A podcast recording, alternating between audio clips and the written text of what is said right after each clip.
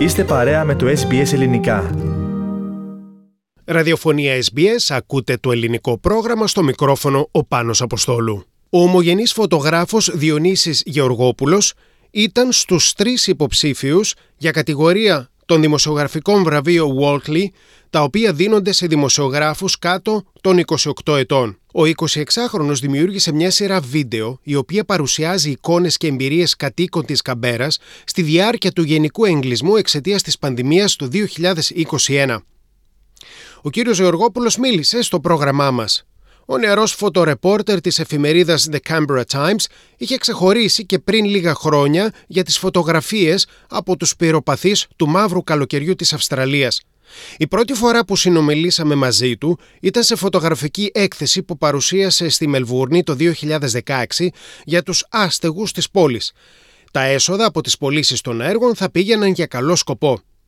Πέρυσι παρουσίασε μια σειρά βίντεο τα οποία καταγράφουν ατμοσφαιρικά τις εμπειρίες των κατοίκων της Καμπέρας από τους συνεχείς γενικούς εγκλισμούς εξαιτίας της πανδημίας το 2021 και μας εξηγεί. I was just sort of looking at a way of how could we sort of capture, I guess, people's emotions and people's experiences in lockdown uh, a little bit differently. That didn't involve having to interview someone, but something that might have been a bit more candid and a bit more uh, I guess, honest, where they could really dive deep into sort of their own personal issues or maybe the, the positive aspects of lockdown as well. Προσπαθούσε, λέει, με την κάμερά του να καταγράψει τα συναισθήματα του κόσμου, να δει πώς αντιμετωπίζει τους εγκλισμούς.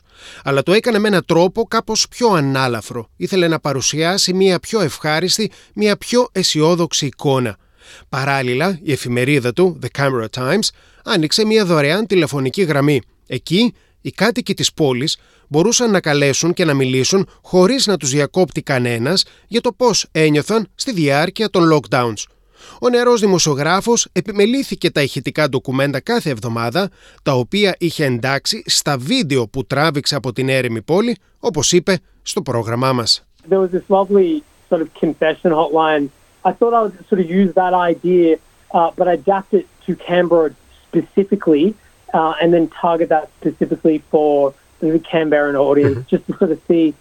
you know, what would the responses be like, and uh, and really sort of, I guess, get an idea of what I guess Canberrans pretty much thought of the lockdown. Την ιδέα με την ανοιχτή τηλεφωνική γραμμή, μας λέει, την είχε εφαρμόσει και παλιότερα η εφημερίδα του για να παίρνει τη γνώμη των πολιτών για διάφορα θέματα.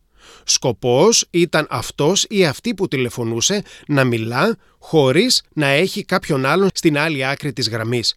Αυτό που διαπίστωσε ήταν ότι οι κουβέντες των πολιτών εξτομίζονταν πιο άνετα και εκφράζονταν με ειλικρίνεια, με γέλιο, με κλάμα, με θυμό, με θλίψη και συγκίνηση, με αισιοδοξία.